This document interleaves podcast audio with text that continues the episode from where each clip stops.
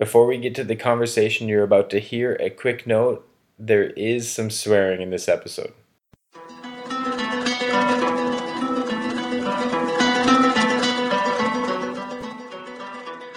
most of us we were excited to go. That is what you joined the Marine Corps to do, especially as an infantryman. You, you joined to go into the fight.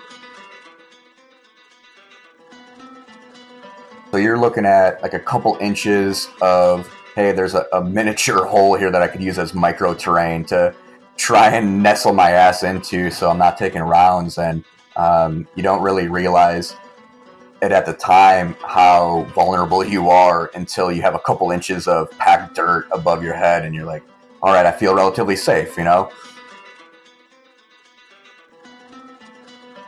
I peek up a little bit and, you know, the rounds start popping over my head. I'm like, shit, man. Like, they got us dialed in and we're just sitting ducks at this point. Hey, and welcome to another episode of The Spear, a podcast from the Modern War Institute at West Point. I'm John Amble, editorial director at MWI, and my guest on this episode is Jeff Kurek. He is a gunnery sergeant in the United States Marine Corps, and he joined the Spear to share a story from 2010. After a couple of deployments to Iraq in September of that year, he and his unit were sent to Helmand Province in southeastern Afghanistan, the first time in that country for Kurek and for most of the other Marines. One day in November, his squad was assigned as the QRF, the Quick Reaction Force, ready in case Marines needed help. When a patrol from their small base in Sangin district was hit by an IED and came under fire, the QRF was launched to go provide support and bring them back. You're about to hear what happened that day the intense fighting and the hard work of bringing back a casualty in time to keep him alive. It is an incredible and pretty sobering story of combat. Before we get to it, though, just a couple quick notes. First, if you aren't yet following MWI on social media, you can find us on Twitter, Facebook, or LinkedIn. It really is a great way to stay up to date on the articles, podcast episodes, and research we're publishing every day. And second, as always, what you're about to hear are the views of the participants and don't represent the official positions of West Point, the Army, or the U.S. government. Alright, here's my conversation with Jeff Kurek.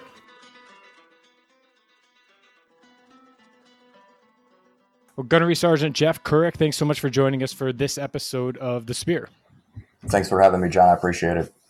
So, I guess if we can kind of start, can you can you give our listeners um, maybe just a quick kind of background synopsis of, of your military career? Sure. I came in at 17 years old, right out of high school. I joined in 2004, uh, went infantry, and actually got assigned to the Presidential Security Detail in Camp David for a little while before moving over to uh, Camp Pendleton, California in 2007, and then did a couple deployments to Iraq and Afghanistan, a couple of MEUs with 5th Marines between RCT 5, 2 5, 3 5, and then back to 2 5.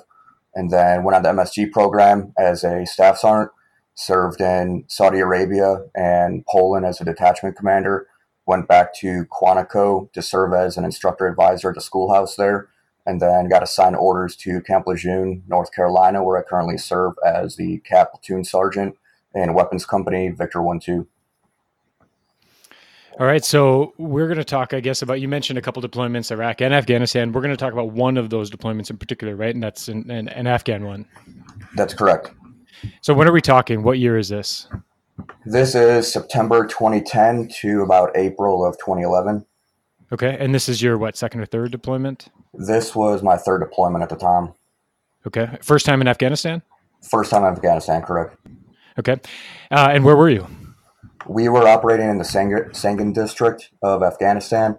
So, kind of a, a hotbed at the time, and one of those fights that you knew you were going to get into uh, some pretty serious stuff before leaving, just because you're sitting in all these briefs and everything, and they're talking to you about the, the layout of the land and who's there currently and some of the TTPs that the enemy is using at the time. So we knew going in to this deployment what we were getting into, and um, and we certainly were provided that. So this is in uh, Helmand Province for listeners that are kind of uh, just to kind of orient them. Helmand Province, obviously, um, sort of southwest, and it's not what people often think about Afghanistan. They think these, you know, big, beautiful snow-capped mountains um, very rugged terrain. Most of Helmand province is kind of flat and dusty desert, but the part you were in is sort of on the edge of where you start to get some more terrain features that you don't get in, in southern Helmand because you're up in the north. Is that correct? That's that's fairly accurate. Yeah, I mean Afghanistan you you do have the mountaintops. You've got the broad landscapes and the flat terrain with the the rivers, the canals, farmlands, and we were operating in a district where it was right against the the Helmand River. Uh, to our west, we had I wouldn't even call them mountains, but some rolling hills and some higher elevation. And then where we were operating in the green zone, major majorly, uh, was fairly flat, just a lot of canals, a lot of farmland, that kind of thing. Okay. And so, what was your job on this deployment? My job was to be a squad leader for Second Platoon in India Company. Okay, this was your this was your first Afghanistan deployment. Were there other Marines in your uh, in your platoon that had been to Afghanistan before? Within our platoon, no. I, I think it was everybody's first time in Afghanistan. Uh, within the platoon, there may have been one or two other Marines that have been there, but I don't recall off the top of my head of anybody that was there previously. It was major. Okay. It, was it was for the majority. It was uh, Iraq deployments prior to this Afghanistan deployment for any Marines that had deployed previously. So when you got there, um, you had done two Iraq deployments before. How did I guess give me a sense of kind of not only you but maybe your squad generally and, and your platoon um, like did you did you kind of was it did you feel like you knew what you were getting into, um, or was it sort of a hey, we'll we'll figure it out when we get there? It was kind of a combination of both, really. We were receiving the pre-deployment briefs that you get from some of the intel groups, and without going into any kind of classified items, I mean, we were receiving some some TTPs and whatnot from these folks that have been there before us. And I mean, everybody was looking around the room like, we're about to get into the shit. Um, so you had that 50%, let's go do this, and then a 50% of, well, we might see and do some things that uh, we may never see again. And uh, most of us, we were excited to go. This Is what you join the Marine Corps to do, especially as an infantryman? You, you joined to go into the fight, and that's exactly what we got with this deployment. So we're gonna, as you know, as listeners know, we most episodes of the Spear focus on kind of one single incident, uh, and I guess you've selected one that you're going to tell us a little bit about uh, today. Can you tell us when in the deployment uh, are we talking about? Yeah, so this was November 11th of 2010, and we had been deployed for about two months at the time. So we'd been operating within that area for about eight weeks at the time, and had seen quite a few things at that point in time. Uh, got a general lay of the land, what to expect when we go outside the wire, uh, how to operate, things to do, things not to do. So it was it was a decent time at that point. We weren't completely shell shocked. We were certainly well within the deployment, one third of the way in at that point. So what um, well, you had your you kind of had your feet under you, your legs under you, I guess, after about eight weeks. Uh, then, so tell us about what happened on November 11th. So on November 11th, this was the day immediately following. Uh, we all know the Marine Corps birthday on November 10th, and we had just recently taken a casualty who was KIA on November 10th, and that was kind of fresh in our heads. And my squad, particularly on the 11th, was operating as a QRF for First Platoon with an India Company. So First Platoon was conducting a patrol south of Fob Jackson, where we were stationed out of at the time and based out of. And as QRF, the Quick Reaction Force, we are basically on standby with all of our gear, just listening onto a radio for anything that they may need assistance with, whether it's a casualty or just additional support or whatever the case is. So first platoon, uh, I think it was first squad. They go out. Um, I, I, don't recall the exact squad. I just remember it was first platoon. They go out outside the wire. We're listening on the radio, and typically at that time in the deployment, they would be scheduling controlled demolitions every 30 minutes for the friendly side. So we knew when we heard a big boom, whether it was good or whether it was bad, whether it was us or whether it was an IED. And at this point in time, it wasn't time for controlled det. And we, of course, hear a loud explosion, and we essentially know what that's lined up for. So we essentially wait for the radio call to come in, and just based on a tone of voice from guys that are calling in over the radio at that point in time, you kind of had an idea, hey, this is serious. And just within. So, uh, sorry to interrupt. I just want to jump in. The so essentially, you heard you heard a big boom, uh, and you didn't you had not been notified by the squad that was out uh, that they were doing a controlled det before. So you knew. So this is not something that was planned. So you're just sort of waiting for the call for the QRF. That's correct. Yeah. So we're just waiting for that call. We hear the nine line come over uh, for a CASEVAC, and we know immediately, okay, let's get our shit on. Let's move outside the wire and go help these dudes out. And uh, that's exactly what we did. So Ooh, your your squad or yeah, platoon? Yeah, my squad. So uh, my squad, the team leaders, and all the Marines within the squad, we got our our stuff on, headed out through the South ECP, and then some of the other First Platoon Marines as well, some of the NCOs. Uh, they also, I mean, when somebody gets hurt, everybody wants to help, right? So you kind of have yeah. to man- you have to manage chaos at that point in time, and especially accountability uh, when you have a mass wave of people that are about to leave the ECP and want to go help. So uh, there's a couple First Platoon Marines and my squad as well as the QRF. And we we know it's south of us, right? So we we get to the South ECP and get our accountability and everything. And uh, once we do that, we finally head outside the wire. And at that point in time, two months into deployment, a lot of the command was urging us to use sweepers, the Vallon, the CMD, that kind of thing to sweep. So that was a big priority and it was kind of this this weird thing where uh, is more of a it was it's a formality, right? So the the Vallon in essence was more of a formality than anything. Um, the Vallon, what do you mean? Like a like a minesweeper, essentially, like a metal detector. Okay. okay. So we're leaving. And the, you guys are, are you guys on foot?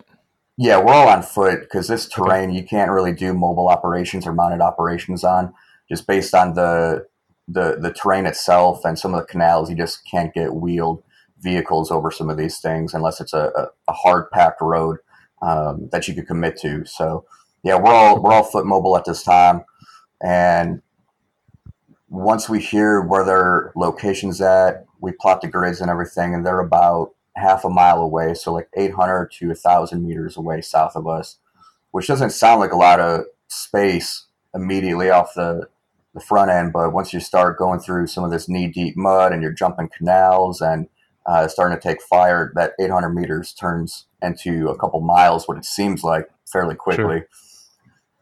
So we all head out. Uh, a lot of times we ranger filed the movement wherever we were at in Sangin for the most part, and by ranger file, you essentially ducks in a row, right? Uh, which is good for the enemy depending where they're at because it provides them enfilade fire of us. However, for us, if we step outside that line, uh, we risk stepping on an IED, which of course Sangin was just littered with IEDs everywhere, especially for the first few months. So uh, we would utilize either somebody dragging their foot, like, hey, stay to the right of the mark, or uh, baby powder was really helpful as well uh, when we were doing patrols. But for this instance, for QRF, you're just trying to get there as quickly as possible. Uh, so we for we forewent the uh, the baby powder, the foot dragon. We're just kind of beelining it as quickly as possible through the brush to get to these folks. Um, finally, we get on scene, uh, conduct a link up with the casualty. It happens to be their platoon sergeant from first platoon that had stepped on a device.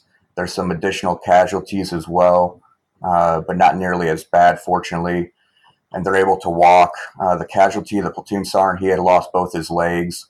Um, so he's on, on this pulled litter, and the guys are exhausted, right? I mean, they're starting to get ambushed from a few different positions from roughly 25 enemy fighters. They're carrying this guy. They've got a bunch of disoriented guys from the squad as well from the blast. So we're just there to try and pick up and help them out and get them back to friendly lines as quickly as possible.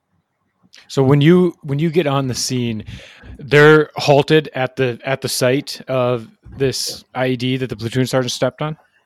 Uh, no, this is uh, we're taught to get them off the X as quickly as possible, at least at the time. And T Triple C, the Tactical Casualty Combat Care guidelines, you know, they're they're always shifting from year to year depending on what we find out in country. But at mm-hmm. the time, it was get the casualty off the X, provide a base of fire, uh, maintain fire superiority, and then bound your movement back to friendly lines from there.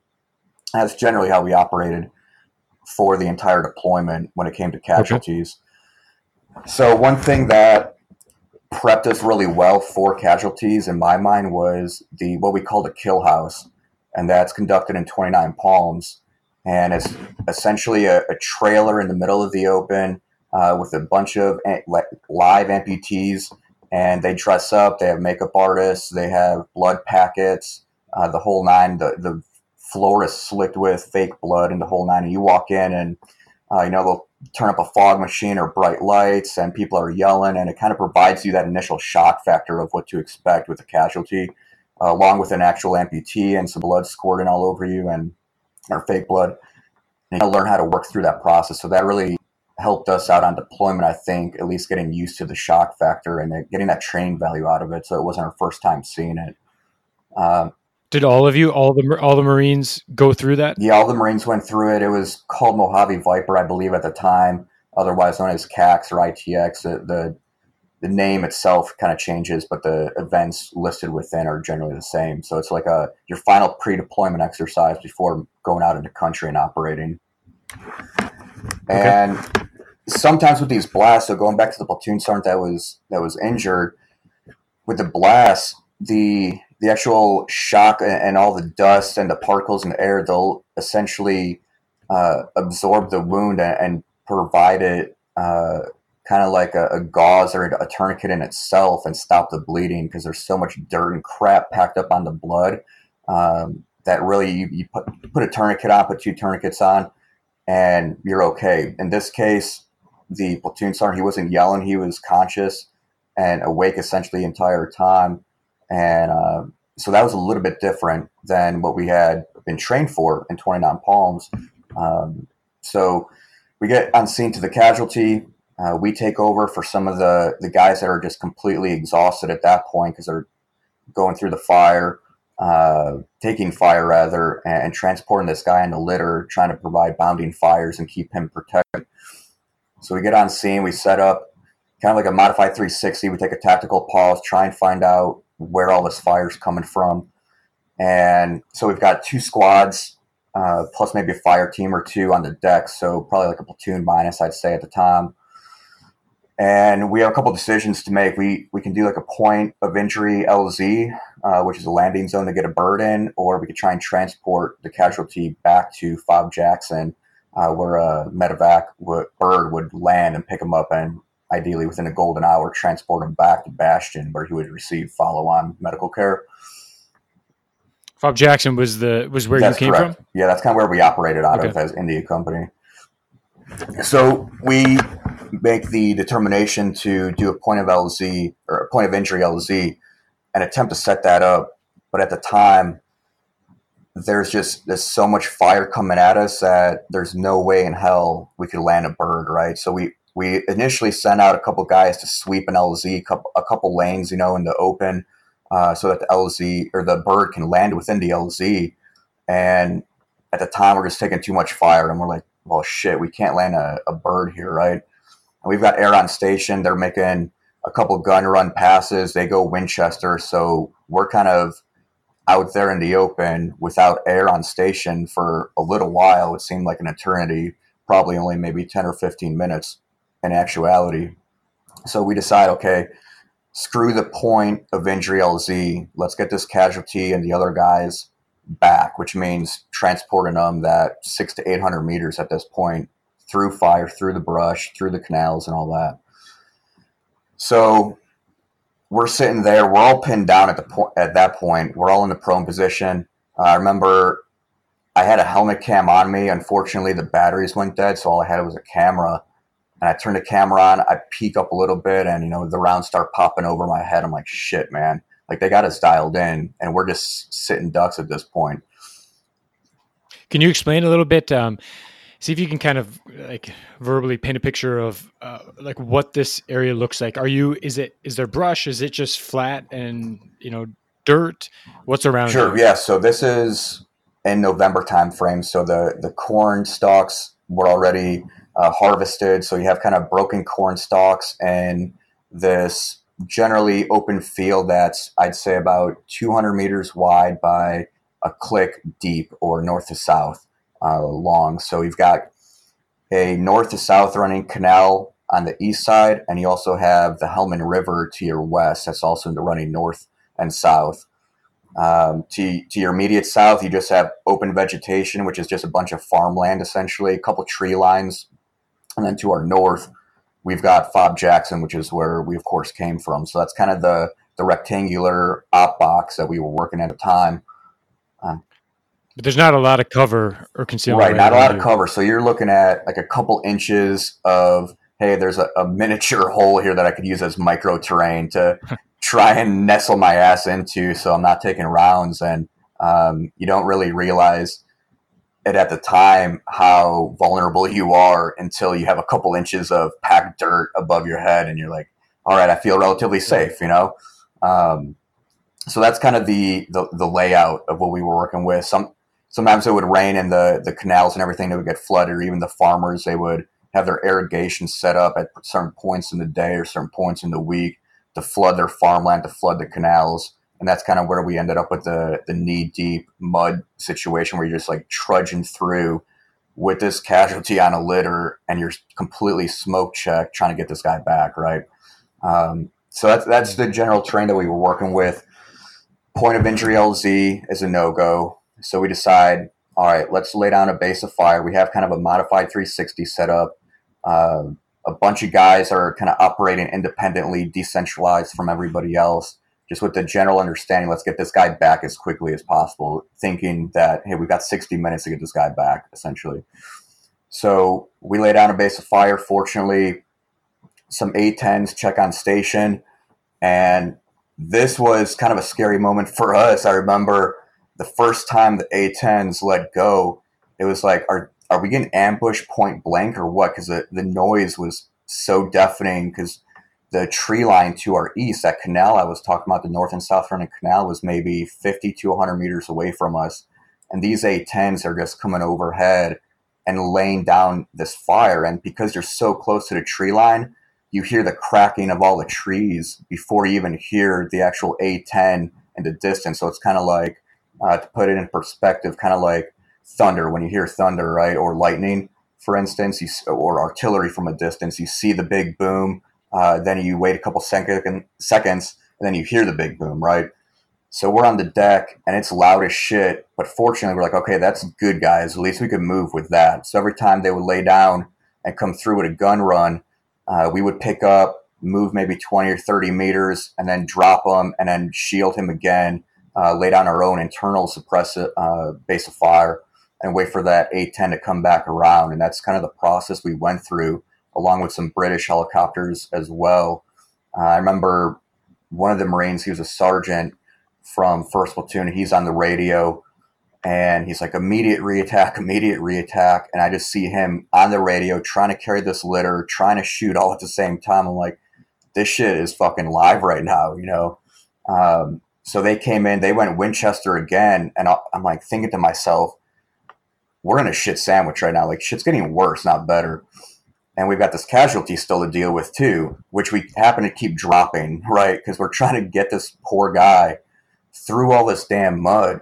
And he even after the fact, he he we, we met up with him again. he's like, "You guys kept dropping my ass. Like that shit sucked." And we're like, "We're we're we're sorry, man. Like our, our our idea was not to keep dropping you. It was just we lost our grip, we lost our balance, getting shot at, trying to protect him and everything."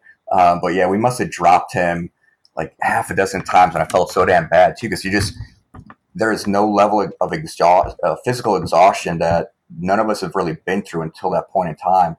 Um, so you could imagine just the complete 360 degree chaos that's going on around you.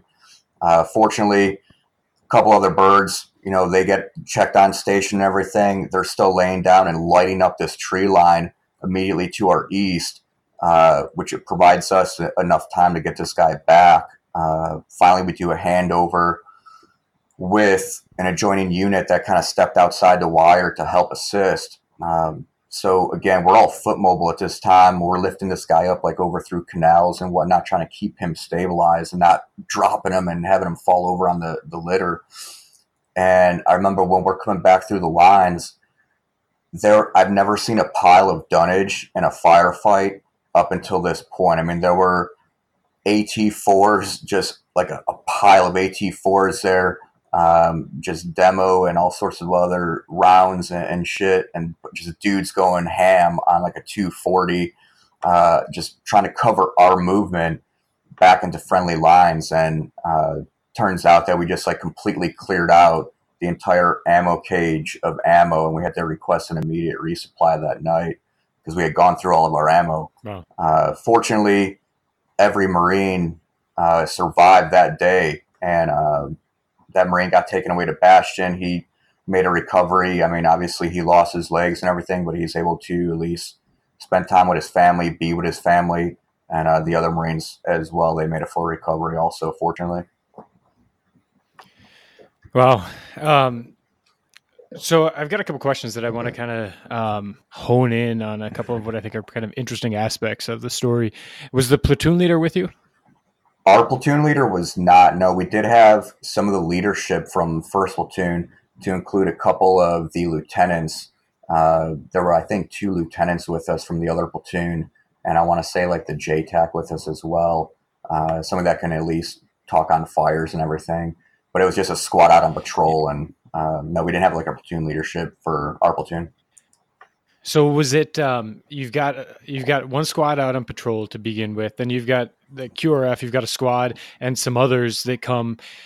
In terms of chain of command, was that was it ever difficult to kind of establish who's the person in charge? Because you know you need somebody in charge, just kind of making these determinations. Although you did kind of say that you had a bunch of Marines out there kind of acting independently. And I'm sure it helps that you're all from the same unit. So you, you know, you've worked together before, you kind of know how each other operates.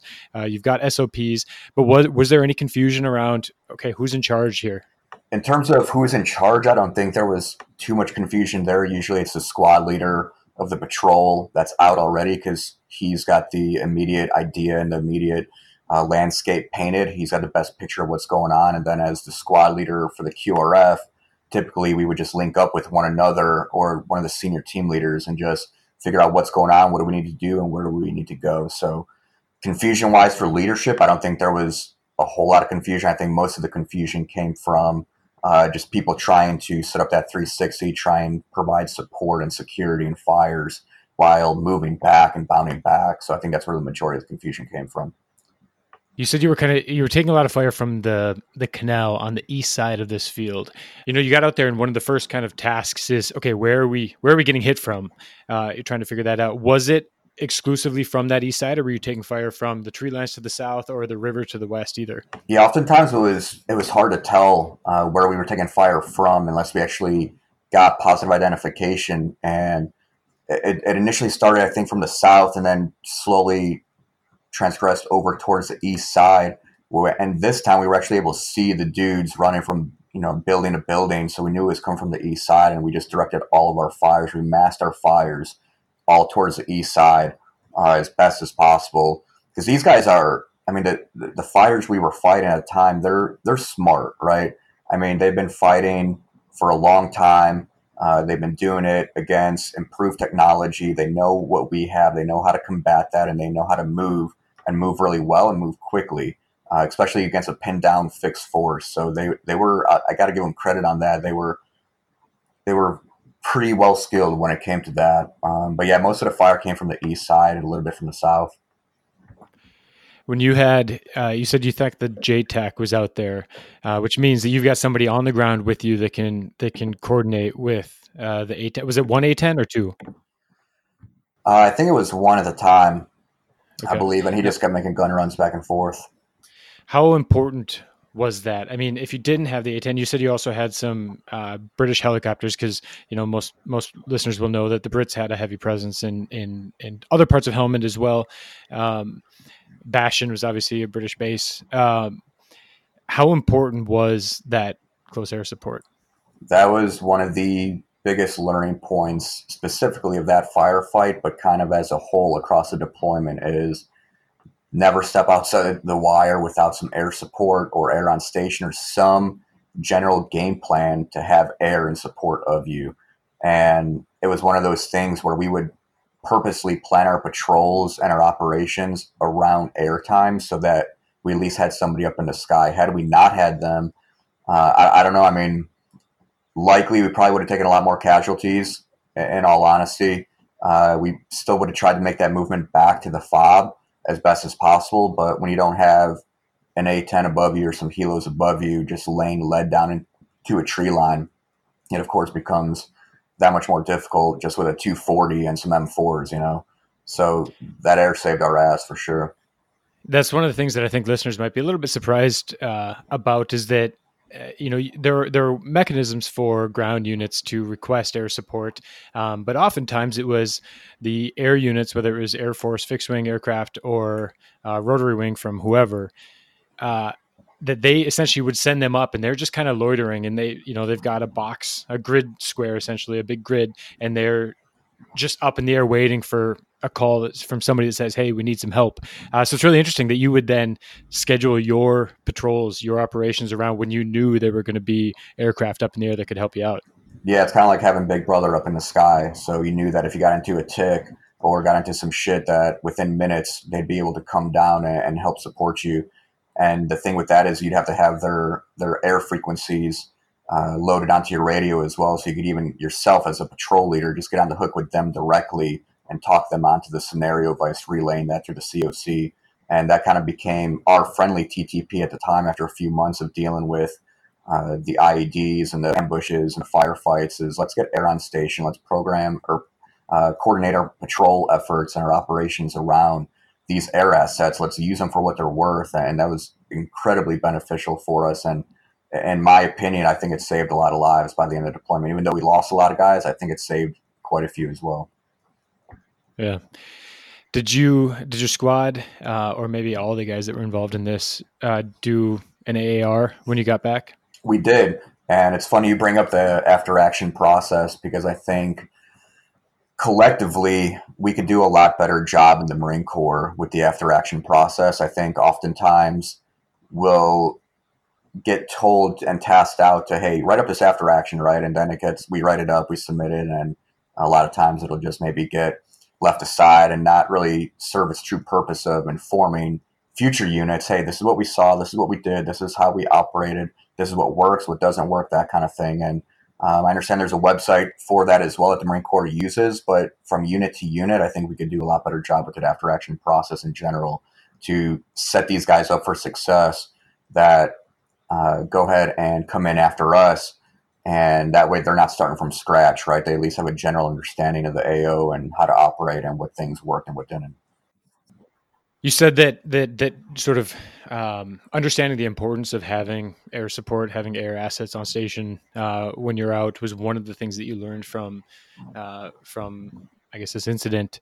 Was there anything else out of the maybe out of the AAR process that you kind of took that informed the way that you went about your business the, the rest of the you know the next six eight months of your deployment?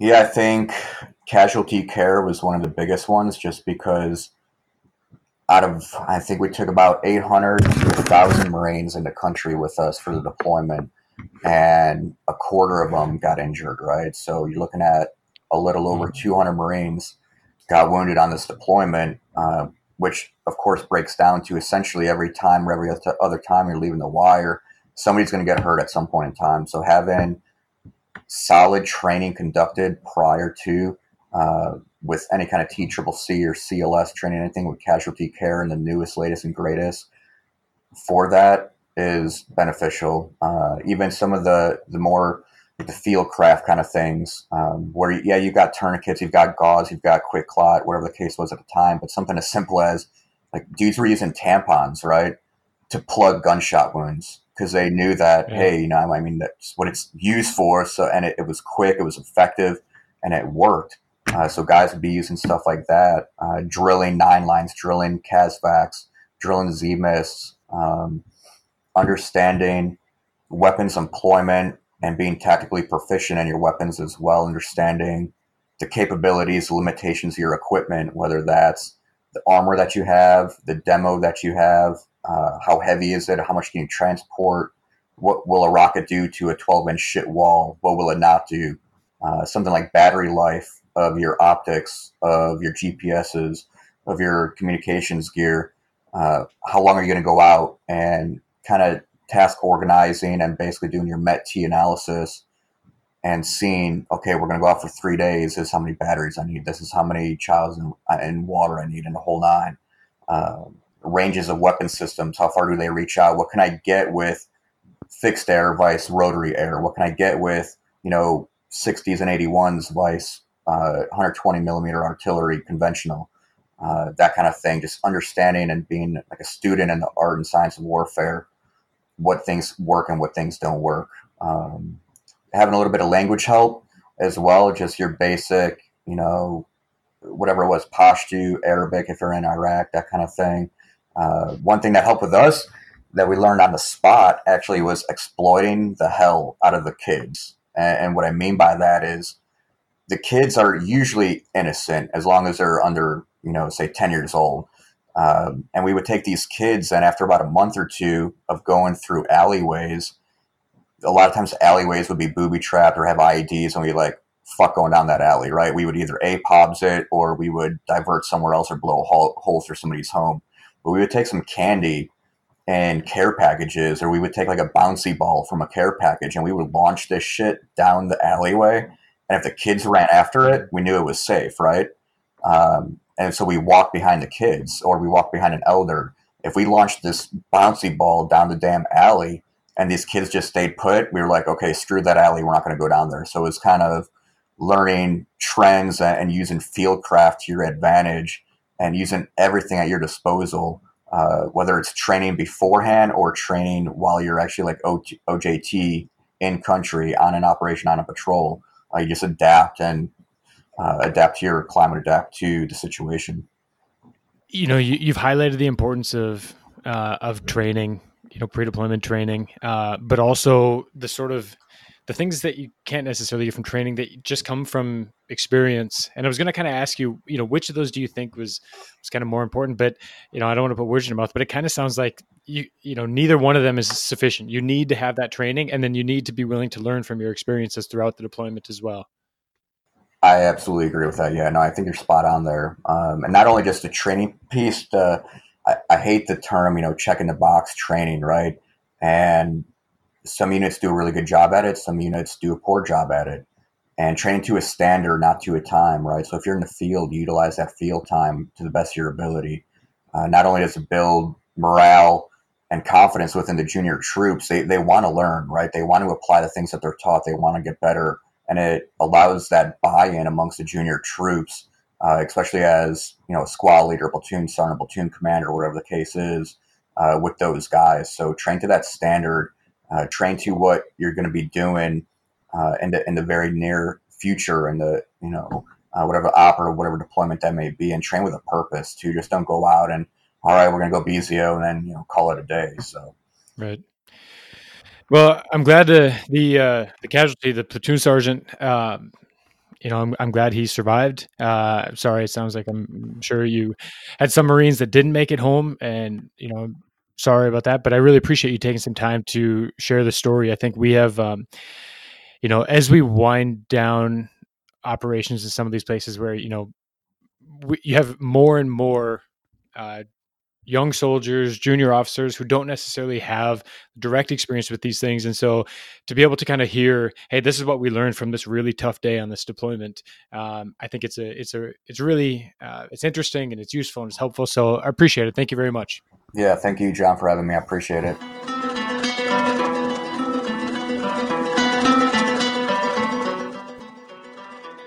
Hey, thanks again for listening to The Spear. Remember, if you aren't already subscribed to The Spear, you can do so on Apple Podcasts, Stitcher, or your favorite podcast app. And if you're enjoying the stories we feature, please take a second and give us a rating or leave a review. Thanks again for listening.